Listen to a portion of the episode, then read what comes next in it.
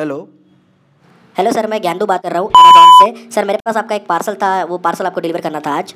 Yes yes mister Gyandu. अ, मैं जान सकता हूँ अभी आप कहाँ पर रहो?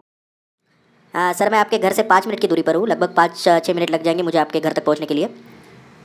मिस्टर ज्ञानदू एक प्रॉब्लम थी। एक्चुअली मैं अभी घर में हूँ नहीं I am outside somewhere else and मैं चाहता था कि आप अगर ये पार्सल कल अगर डिलीवर कर देते क्योंकि कल मैं घर पर हूँ तो अगर आप उसको कल डिलीवर कर सकते थे तो it would be great I am sorry sir लेकिन हमारी कंपनी की पॉलिसी है कि हम सेम डे डिलीवरी देते हैं और अगर आपका पार्सल अभी वापस चला जाता है तो वो फिर से आपको नहीं मिल पाएगा। तो प्लीज़ सर अगर आप आज इसको ले लेंगे तो ये बहुत ही अच्छा होगा। अगर आप यहाँ पर प्रेजेंट नहीं है तो मैं आपके घर पर किसी और को दे दूँगा ये parcel is it okay with you अरे नहीं नहीं घर पे नहीं घर पे नहीं एक्चुअली वो पार्सल में वो पार्सल में कुछ है एक्चुअली वो घर पर नहीं डिलीवर कर सकते आप सॉरी सर मैं पूछना तो नहीं चाहता था लेकिन क्या मैं जान सकता हूँ कि आपके पार्सल में ऐसा क्या है जो मैं आपके घर पर डिलीवर नहीं कर सकता?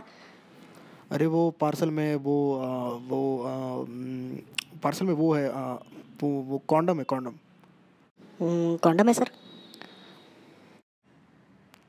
हाँ कॉन्डम है फैमिली एक्चुअली मैंने तो वो वो आप समझ रहे हो ना मैं क्या कह रहा हूँ आप तो वो कॉन्डम होने की वजह से आप घर पर नहीं डिलीवर कर सकते उसको प्लीज़ सॉरी सर मैं आपकी प्रॉब्लम समझ सकता हूँ लेकिन हमारी कंपनी की पॉलिसी ऐसी है कि हमें प्रोडक्ट एक दिन में ही डिलीवर करना होता है और अभी आप यहाँ पर प्रेजेंट नहीं है तो मैं आपके घर पर इस पर डिलीवर करने जा रहा हूँ। सॉरी सर मैं समझ सकता हूँ आपकी प्रॉब्लम लेकिन हमारी कंपनी की पॉलिसी कुछ ऐसी कि हमें प्रोडक्ट सेम डे पे डिलीवर करना पड़ता है तो आपके घर पर जो भी होगा हम उसे प्रोडक्ट दे देंगे। अरे घर पर नहीं देना यार प्रोडक्ट यार please mister Gyandu please please मेरी बात को समझिए मैं घर पर यहाँ पर हूँ नहीं अभी और वो कॉन्डम होने की वजह से पार्सल में प्लीज़ उसको आप घर पर मेरे मत दीजिए मेरे घर पर मेरे पापा है प्लीज़ उनको आप मत दीजिएगा ये मैं कह रहा हूँ ना आपको मैं आने के बाद आपके से डिलीवरी ले लूँगा। मैं कह रहा हूँ ना, मैं कल आ जाऊँगा। आप कल कर दीजिए डिलीवरी। प्लीज़, मान जाए यार।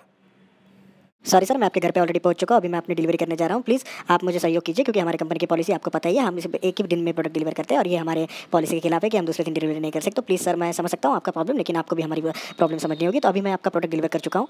पीटिया हो गया यार, तुम तुम समझते नहीं हो यार। मैंने कितने बार बोला उसमें कॉन्डम है यार। घर पर डिलीवर नहीं कर सकते यार। तुम मेरे पापा यार घर पर मेरे पापा मेरी मार देंगे यार। तू समझता क्यों नहीं है यार? तू पागल है क्या? मैंने कितने बार बोला है यार? मैंने कितने बार बोला है कि वो कल कर दे यार। कल कर दे। कुछ नहीं होता, मैं तुझे एक्स्ट्रा पे कर दूँगा यार। प्लीज़ मान जाए यार। You got pranked with our Gemma you!